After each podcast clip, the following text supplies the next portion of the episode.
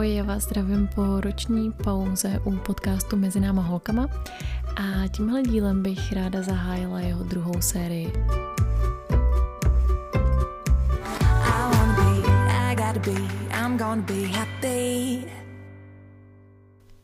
Tak já tady teďka, jak jsem říkala, po víc než roce sedím za mikrofonem s tím, že chci natočit podcast.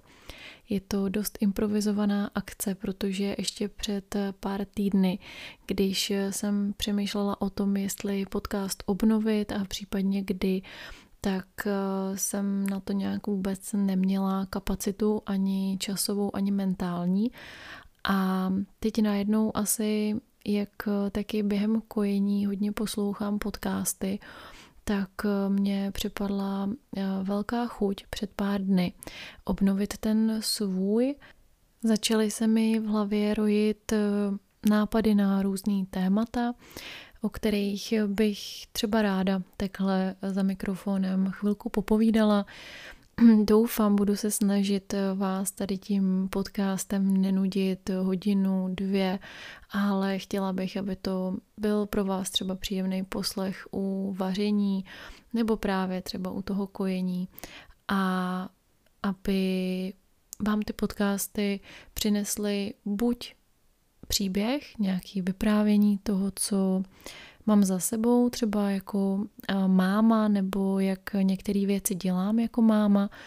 a nebo nějakou ženskou, lidskou, životní inspiraci. Hrozně ráda bych vám taky třeba dodala energii v tématech a oblastech mateřství, kde některé věci třeba chcete udělat jinak a setkáváte se v okolí s nesouhlasem, s kritikou, tak i tohle bych tady chtěla rozebírat a třeba vám nabídnout nějaký argumenty k tomu, že se nemusíte líbit všem,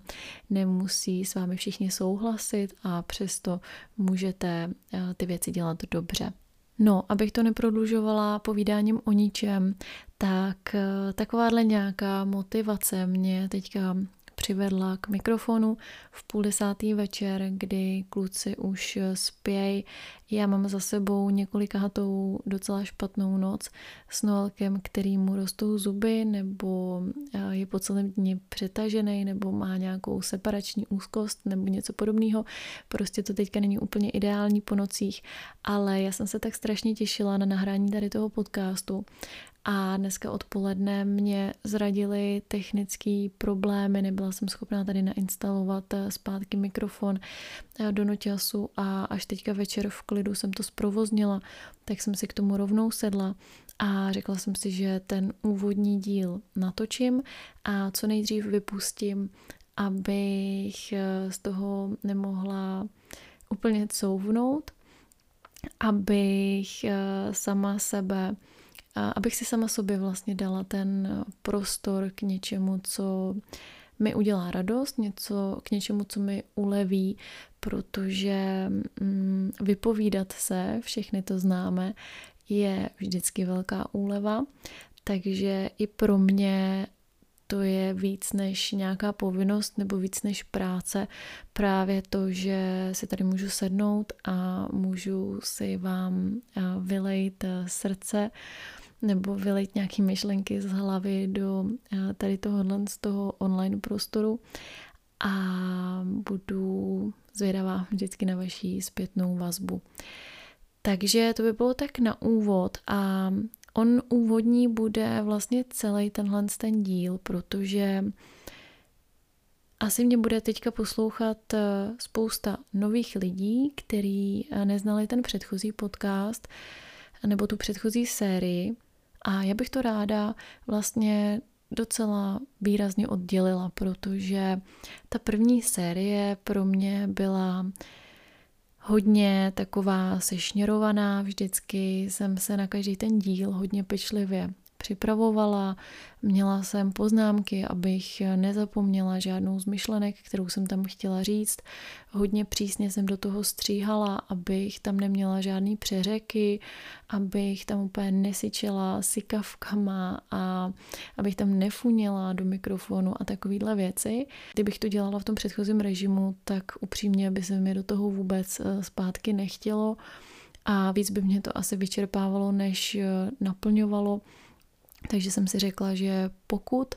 tak to budu dělat víc autenticky, víc syrově. Neříkám, že nevystřihnu nějaký úplně extrémní přešblepty, nebo když odběhnu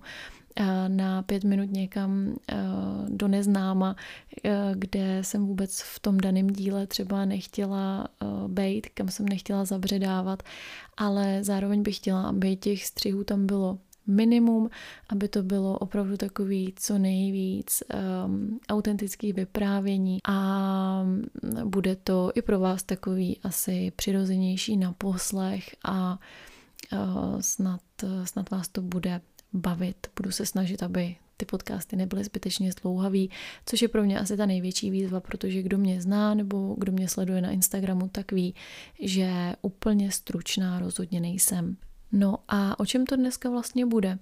Uvidíme, kam mě tady ta moje improvizace dovede, ale primárně bych vám chtěla shrnout, co se za ten poslední rok událo, protože nevím, jestli se nepletu, ale myslím, že poslední díl první série tady toho podcastu vyšel v srpnu 2020. Myslím si, že jsem tam slibovala, že další vyjde v září, protože jsem tehdy už měla měsíční frekvenci natáčení. Potom jsem už ten zářijový díl nevydala, nenatočila, protože jsem skončila na rizikovém těhotenství tehdy a ještě potom pár dlouhých dalších měsíců. Nikdo nevěděl, že jsem těhotná. Já jsem tím pádem ten podcast, a myslím si, že to nikdo neprožíval a možná se to ani nikdo nevšimnul, vlastně tak nějak jako utla ze dne na den bez nějakého jako rozloučení nebo bez varování a tak. Jak už jsem řekla, tak jsem tehdy začátkem září skončila na rizikáči, byla jsem tehdy na přelomu 1. a 2. trimestru svého 3. těhotenství a tím se možná dostanu k takovému krátkému představení. Kdo mě neznáte, tak moje jméno je Klára, jsem máma 2 chlapečků, Oliverovi je teďka 4,5, Noelkovi je teď 7 měsíců a zároveň jsem autorkou projektu Vypni hlavu, který můžete najít jednak na webu spolu se všema aktivitama, které jsou s ním svázaný, tak i na Instagramu, kde funguju dost aktivně, funguju tam denně, takže i tam se můžeme poznat trošku osobnějc, pokud by vás tenhle podcast zaujal a chtěli byste nahlídnout do toho, co dělám, nějak blíž a do toho, jak žijeme. A tenhle ten projekt funguje od jara 2020, by se dalo říct, já už jsem ho tvořila od konce roku 2019 v návaznosti na můj potrat, který proběhnul v 5. měsíci v říjnu 2019, takže teďka se blíží 2letý výročí, až tady ten podcast budete poslouchat, tak už pravděpodobně to 2letý výročí bude za námi a právě tahle událost, tahle zkušenost odstartovala veškerý tady tyhle ty moje aktivity, včetně tvorby Vypni hlavu a i samotného podcastu Mezi náma holkama, protože jsem tehdy najednou ze dne na den musela překopat různý vize, který jsem měla, nebo tak nějak celý ten život, jak jsem s ním už jako počítala a jak jsem se vlastně na to miminko těšila a tak nějak jsem měla představu o tom, co a jak bude v těch dalších měsících. A přirozeně k tomu, když má do rodiny přijít nový člen a pak se ta situace ze dne na den nečekaně úplně změnila a já jsem si hledala nějakou zábavu, nějaký vyžití, ne, že bych tehdy neměla dost práce, ale spíš jsem chtěla odpoutat myšlenky nějakou kreativitou, protože to je moje posedlost, já pořád mám nějaký nápady, něco vymýšlím, tvořím a tohle pro mě byla asi ta nejlepší terapie, jak zaměstnat hlavu ničím jiným než pošmoudnýma myšlenkama. A kdo mě zná nebo sleduje díl, tak ví, že taky mám za sebou nejrůznější období, kdy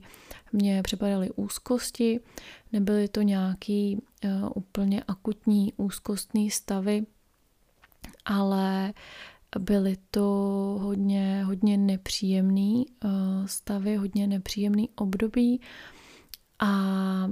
tohle to všechno se promítá do toho, co dělám teď, do témat, který si volím právě do příspěvků, do svých online kurzů, který tvořím. Je to důvod, proč jsem vytvořila celkem už dlouhou řadu relaxačních nahrávek, vedených relaxačních nahrávek s různýma vizualizacema a speciálně vlastně tematicky zaměřený, protože si myslím, že a setkávám se s tím v rámci Vypni hlavu hodně často, že lidi úzkostma trpí poměrně běžně a akorát se o tom třeba tolik nemluví, není to téma, který vytáhnete náhodně před úplně každým, se kterým se chcete běžně někomu svěřovat. Často ani třeba nevíme, že to jsou úzkosti, říkáme tomu depka, říkáme tomu špatná nálada, ale ve skutečnosti ten stav je hodně nepříjemný. A pro mě je hrozně super říkat ženám, protože moji sledující jsou veskrze ženy, proto i tady ten podcast se jmenuje Mezi náma holkama, že to jde zlepšit, jde to změnit. Je to vždycky o rozhodnutí a je to vždycky o spoustě malých akčních kroků nebo i větších změn, kde jdeme mimo svou komfortní zónu a kde fakt jdeme třeba do nějaké terapie nebo do nějakého programu a teď nemyslím vždycky třeba terapii u psychologa, i když na tý absolutně nevidím nic špatného, ale může to být jakákoliv i z nějakých alternativnějších metod, který, říkám alternativní, ale zároveň nechci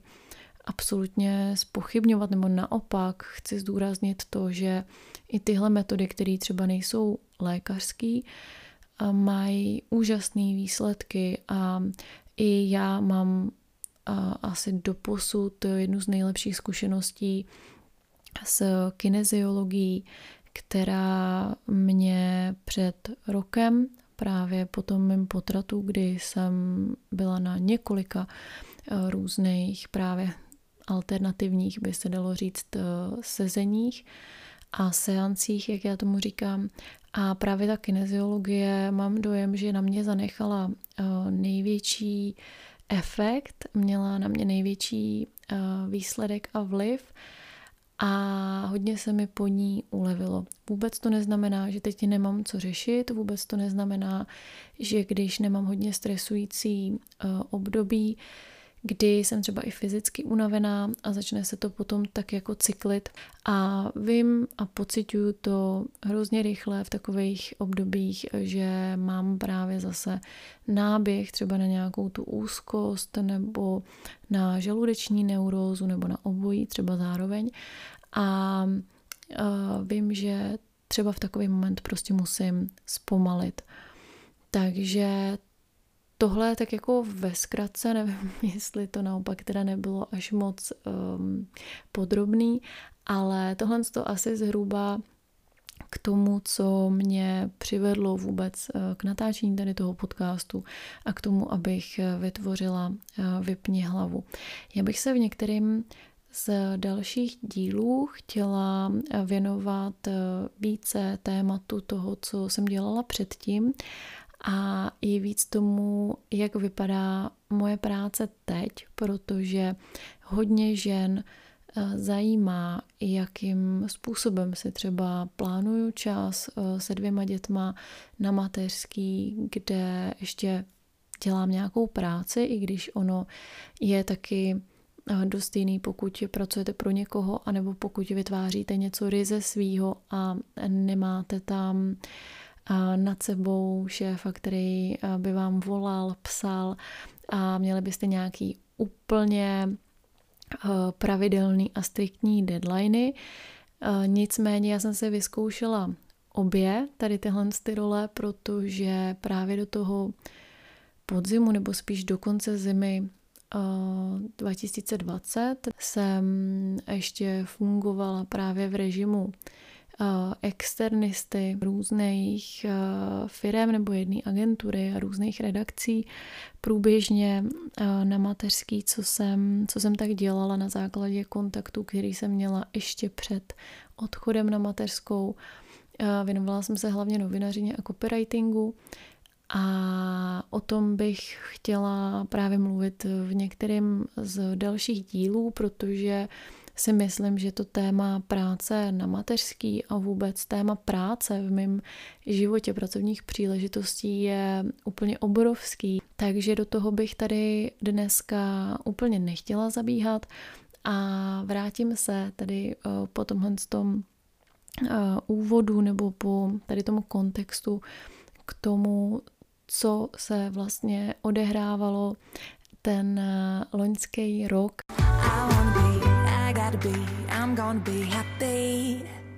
Já jsem otěhotněla po 3. loni v červnu a o svých jednotlivých těhotenstvích taky plánuju samostatný díly, asi o každém těhotenství zvlášť, protože já jsem ani jedno z nich neměla úplně jednoduchý, ale chci říct to, že jsem otěhotněla téměř na den přesně stejně jako v předchozím těhotenství a bylo to dost magický. Už před tím těhotenstvím jsem byla hodně rozhodnutá to brát pozitivně, myslím si, že jsem byla hodně optimisticky naladěná a nastavila jsem se na to, že to těhotenství tím, že bylo po tom předchozím potratu a po takovým neúplně příjemným nebo jednoduchým, hlavně z psychického hlediska, těhotenství s Oliverem, tak jsem si říkala, že do 30 si to prostě užiju, že to bude skvělý, že to budu mít za odměnu, za tady ty patály různý a že to prostě poběží jako po másle, ale zároveň, protože už tam bylo to trauma, byla tam ta špatná zkušenost, tak jsem si nic moc neplánovala, nemalovala konkrétně. Spíš jsem byla pozitivně naladěná v tom, že tím prostě propůjdu v klidu, že to zvládnu, že jsem přesvědčená o tom, že už to bude v pořádku. No a poměrně se mi to dařilo ty první měsíce, kdy mi nebylo ani moc dobře, neměla jsem žádný dramatický nevolnosti, ale zároveň jsem měla hodně žaludek na vodě a byla jsem taková bez energie a otrávená z těch nevolností, takže tam vlastně nebylo moc co jiného řešit, protože se člověk jako řešil tak nějak víc fyzicky. Když mě napadaly nějaký takový ty pochybovačný fráze nebo nějaký opravdu jako konkrétní černý myšlenky, tak jsem si říkala, a co když ne, a co když to tak nebude, co když to bude úplně naopak a bude to super, proč by to vlastně nemělo být super. A tímhle s tím jsem sama sebe vlastně vždycky odbyla a jelo se dál. A pak přišel moment, vlastně nějaký 13. týden, myslím, že to byl těhotenský, přišel moment, kdy jsme měli zase téměř na den, stejně jako v tom předchozím těhotenství, jít na prvotrimestrální screening do Podolí. A já jsem v ten den, kdy Tony, můj manžel, odvážel Olivera zrovna ke svým rodičům na hlídání, aby jsme potom kolem oběda mohli vyrazit do toho Podolí, tak krátce po tom, co odjeli, tak jsem začala šíleně krvácet. Ale fakt takovým způsobem, že jsem to nikdy v životě nezažila a nikdy by mě nenapadlo, že přes takovéhle krvácení tam to miminko ještě může vydržet, že to může prostě ještě dopadnout dobře. Takže jsem okamžitě volala Tonymu, strašně jsem se začala klepat, protože samozřejmě to tělo i ta hlava, ale tak to psychické trauma se vlastně potom promítá do toho těla, to tělo demonstruje ten psychický stav v tu chvíli, takže jsem se opravdu fyzicky klepala a to krvácení nešlo zastavit, byl to dost akutní stav, takže jsem volala Tonymu, ať se okamžitě vrátí, že musíme prostě jet někam na pohotovost nebo k mojí doktorce, vlastně jsem ani nevěděla, kam vyrazit. A abych tady právě nezabíhala do nějakých úplně extrémních detailů, který bych spíš potom zahrnula do toho vyprávění o tom mém třetím těhotenství, tak jsem potom skončila vlastně hospitalizovaná v Motole, který jsme měli nejblíž, a tam jsem skončila hospitalizovaná, myslím, že na 2 dny. Zastavili to krvácení, ale výsledek byl takovej, že se mi vytvořil ještě právě v důsledku té kontroly v Motole takový jako ne úplně šikovný od jedné mladé lékařky. Se mi vytvořil hematom nad porodníma cestama a držel se mě vlastně téměř celý těhotenství, takže jsem hned od 4. měsíce, od začátku toho 4. měsíce skončila na klidovém režimu. Jednak jsem se bála případného dalšího krvácení a za druhý jsem se bála, aby ten hematom nějak nezačal moc tlačit na čípek, nebo aby, jak jsem se potom dozvěděla, byla jsem podle mě tak 23. týden těhotenský a byla jsem na kontrole v Podolí a tam mi paní doktorka řekla, že dokonce hematom i zvyšuje riziko předčasného odtoku plodové vody, což jsem do té doby nevěděla a žilo se mi s tím určitě příjemnějc. Nicméně já jsem i do té doby opravdu striktně ležela, vzali jsme to hodně vážně, tady tuhle tu situaci, a nic jsme nepodceňovali, takže babičky hodně pomáhaly třeba s vařením, vozili několikrát do týdne jídlo, manžel dělal zbytek a já jsem fakt celý den ležela a Oliver naštěstí už byl velký, už mu bylo nějakých přes 3 roky vlastně těsně, takže za mnou vždycky přišel ráno a celý dny si ke mně nosil nějaký hračky a knížky, četli jsme si, hráli jsme si třeba s písmenkama, jsme psali na magnetickou tabuli a prostě přizpůsobili jsme se tomu, jak to bylo. Chápu, že každý nemá hlídání nebo že každý třeba nemá manžela na home officeu. Můj manžel od začátku koronaviru je na home officeu, takže to byla obrovská výhoda, to samozřejmě uznávám. A uznávám, že ne každý dítě je prostě klidný a posedí na místě a tak dále. Ale zároveň si myslím, že v mnoha případech, kdy to ta žena třeba schodí ze stolu automaticky, že prostě holt to jako nejde, takže by ta situace třeba v mnoha dnech vyřešit šla. A pro mě opravdu ta ochrana toho dalšího miminka byla naprosto prioritní a to, že jsem k tomu měla dostatečnou podporu, byla pro mě prostě veliká výhoda, obrovský benefit. Nicméně si myslím, že je to vždycky přesně o tom, jak se k tomu člověk postaví a že je to vždycky o tom, jaký maximum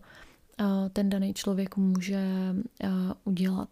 No a v ten moment, kdy se to moje do té doby bezproblémové těhotenství přehouplo do rizikového režimu, jsem přirozeně sklouzla do trochu jiného a náročnějšího psychického rozpoložení. Nemůžu říct, že bych tady byla v nějakých depresivních stavech nebo že bych si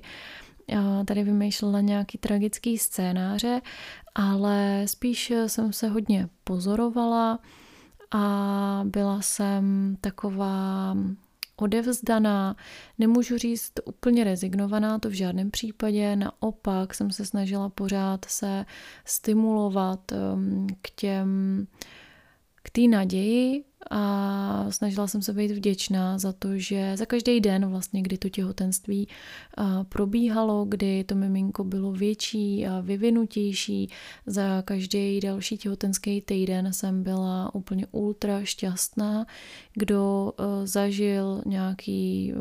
třeba riziko předčasného porodu nebo nějaký náročnější těhotenství, tak určitě ví, o čem mluvím. Zase to víc potom rozvedu v tom samostatném díle na tohle téma, ale pro mě asi nejhorší období bylo právě před tím přesně rokem na podzim 2020, tak to pro mě bylo nejnáročnější v tom, že jsem měla asociaci k tomu předchozímu těhotenství a k tomu, že přesně v té době to těhotenství vlastně z ničeho nic skončilo. Setkávám se s tím, že holky říkají, to bych nevydržela, to bych se zbláznila, kdybych celý neměla ležet v posteli. Já jsem se snažila takhle v rámci domova trošku měnit prostředí. Byla spousta dní, desítky dní, kdy jsem proležela jenom ten čas v posteli a snažila jsem se ani třeba nechodit tady v baráku moc po schodech, ale taky byla spousta dní, hlavně potom třeba listopad, prosinec, kdy mi naopak dělalo psychicky spíš líp, když jsem trávila ty dny dole v obýváku, že jsem fakt jako ráno dopoledne sešla, a večer jsem potom vylezla zase zpátky a celý den jsem spíš tak jako polehávala, posedávala na gauči a zase jsme si s Oliverem třeba hráli tam. A tak jsem si to prostě tak nějak přizpůsobovala tomu, jak jsem to právě cítila, což si myslím, že byl vlastně ten nejlepší lék proti nějakým fakt jako zase úzkostem třeba nebo tak. Ku podivu musím říct, že se mi nerozjely žádný vyloženě úzkosti a že jsem tím docela zvládala proplouvat v klidu. Hodně jsem se pozorovala, to byl asi ten největší problém, že jsme xkrát byli s něčím na pohotovosti, protože zase asi spousta holek, který tady to slyší, mi dají za pravdu, že 2., 3. těhotenství je mnohem takový jako citlivější nebo bolavější, jo, že to tělo už je opotřebovanější asi nebo přecitlivělejší než v tom prvním těhotenství. Já jsem prostě zažívala takový stavy, který jsem z těhotenství s Oliverem neznala a vždycky jsem, když už to teda zašlo za nějakou hranici, kde jsem se cítila bezpečně, tak jsme radši na tu pohotovost do Podolí vyráželi. Tam jsem teda taky udělala různé zkušenosti s doktorkama, o tom zase někdy příště, ale jako jinak to těhotenství pocitově si myslím, že se docela táhlo. Zpětně mi samozřejmě přijde, že poměrně uteklo, že se to dalo, ale ne. Myslím si, že reálně v tom čase, nebo tak, jak si i vzpomínám na ty poslední zhruba 2 měsíce, já jsem rodila ve 39. týdnu, 38 plus 5 a od nějakého třeba 32., 3., 4. týdne už jsem jako čekala, kdy to pomalu vypukne, protože jsem strašně brzy, okolo už snad 30. týdne, začala mít poslíčky a to tak, že jsem vlastně měla třeba ty poslíčky skoro celou noc, že jsem skoro celou noc nespala, akorát nebyly moc bolestivý, nebyly pravidelný, takže vlastně jsme třeba nikam s tím nejeli, protože právě jsem to potom zaspala, nebo to potom prostě po pár hodinách úplně samo přešlo. Dá se říct, že jsem se uklidnila až na konci roku, kdy byly Vánoce, byl Silvestr, já už jsem tehdy byla nějaký třeba 29. týden. A právě úplně na samotném konci roku nebo na přelomu roku jsem tady tu informaci vlastně poprvé i dávala na sociální sítě. Až tehdy vlastně jsem sdílela, že čekáme miminko. Já jsem v těhotenstvích obecně poměrně uzavřená a mám tendenci si hodně chránit svoji energii a zavírám se do takový pomyslný ulity, takže jsem vůbec neměla potřebu to těhotenství oznamovat. Spíš jsem si říkala, že pak už později by to bylo takový zvláštní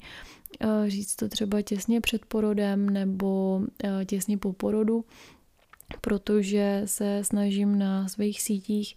být hodně otevřená, hodně pravdivá a mluvit o tématech, které nejsou úplně jednoduchý, které jsou možná některý z nich i tabuizovaný, tak jsem v tomhle tom nechtěla být úplně pokrytec, že bych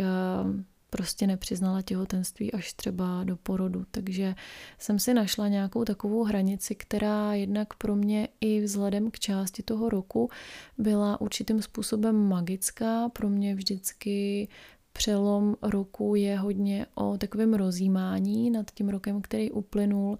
a zároveň o novém začátku, který přichází. A tak mi to přišlo takový hezky symbolický, jednak jsem byla ve fázi těhotenství, kdy už jsem se cítila tak nějak jako silnější o tom mluvit a za další jsem vlastně bylo tady tohle pro mě hezký období, který mám ráda, takže se to tak nějak spojilo a dali jsme tu informaci ven. No a pak už mám pocit, že to ubíhalo poměrně rychle. Noel se narodil na konci února a ty poslední 2 měsíce už byly hodně o přípravě na porod a hodně o třeba kontaktu s mojí dulou. Takhle vlastně ubíhaly ty měsíce do Noelkova narození, kdy přirozeně prostě nebyl čas, nebo čas. Čas by se i našel, protože já jsem celkem intenzivně pracovala, když byl třeba Oliver u babičky nebo v různých částech dne, kdy ho Tony vzal ven nebo právě některá z babiček na procházku, kdy byla prostě možnost, tak jsem pracovala. Tohle je výhoda online podnikání nebo vůbec dnešní doby, kdy můžete tvořit a můžete pracovat dál i v obdobích, kdy máte třeba takovýhle omezení. Takže já jsem se opravdu nenudila a ty jednotlivý dny mi utíkaly strašně rychle, ale přece jenom celých těch 9 měsíců zas tak rychle neuteklo. To já prostě takhle nemám. Nemůžu říct, že bych byla jedna z těch, kterým to těhotenství prostě uběhne před očima jako nic.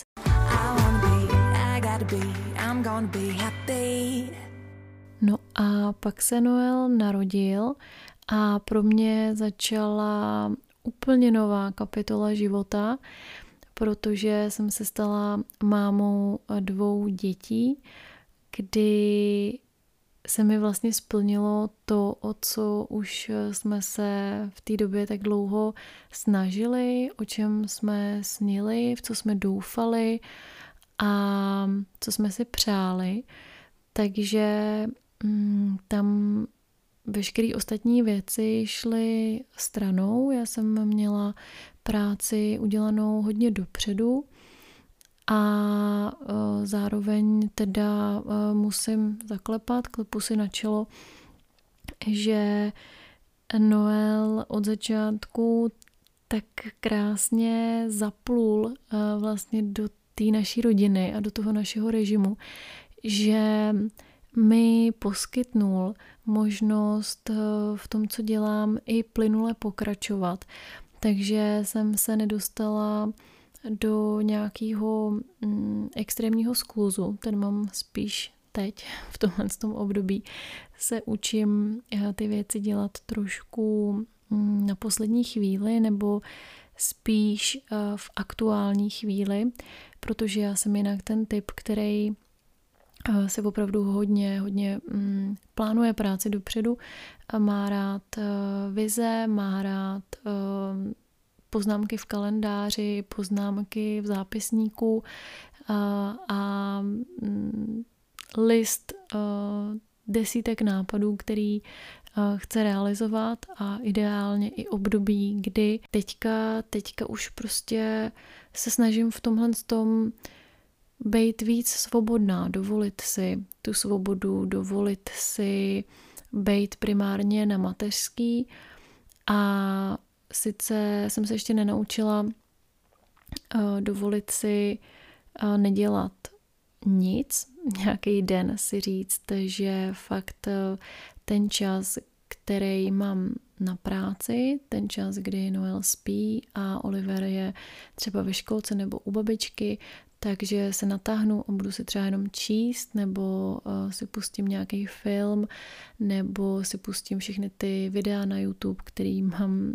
zaklikaný v záložkách a nestíhám je poslechnout. Tak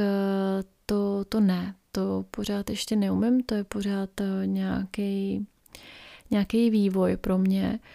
ale zároveň jsem ráda, že jsem se aspoň trošku víc posunula v rámci toho svého workoholismu k většímu uvolnění. No a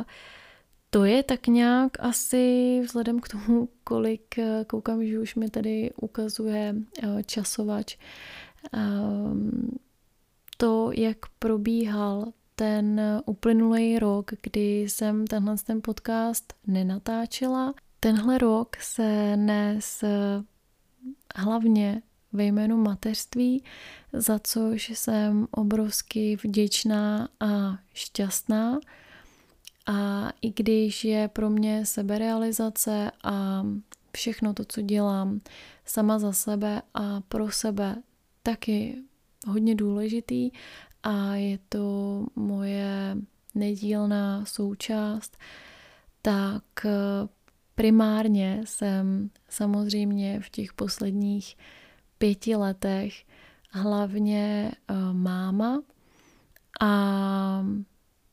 moc se raduju z každého dalšího období, který to mateřství přináší, i když je to třeba teď v poslední době u Olivera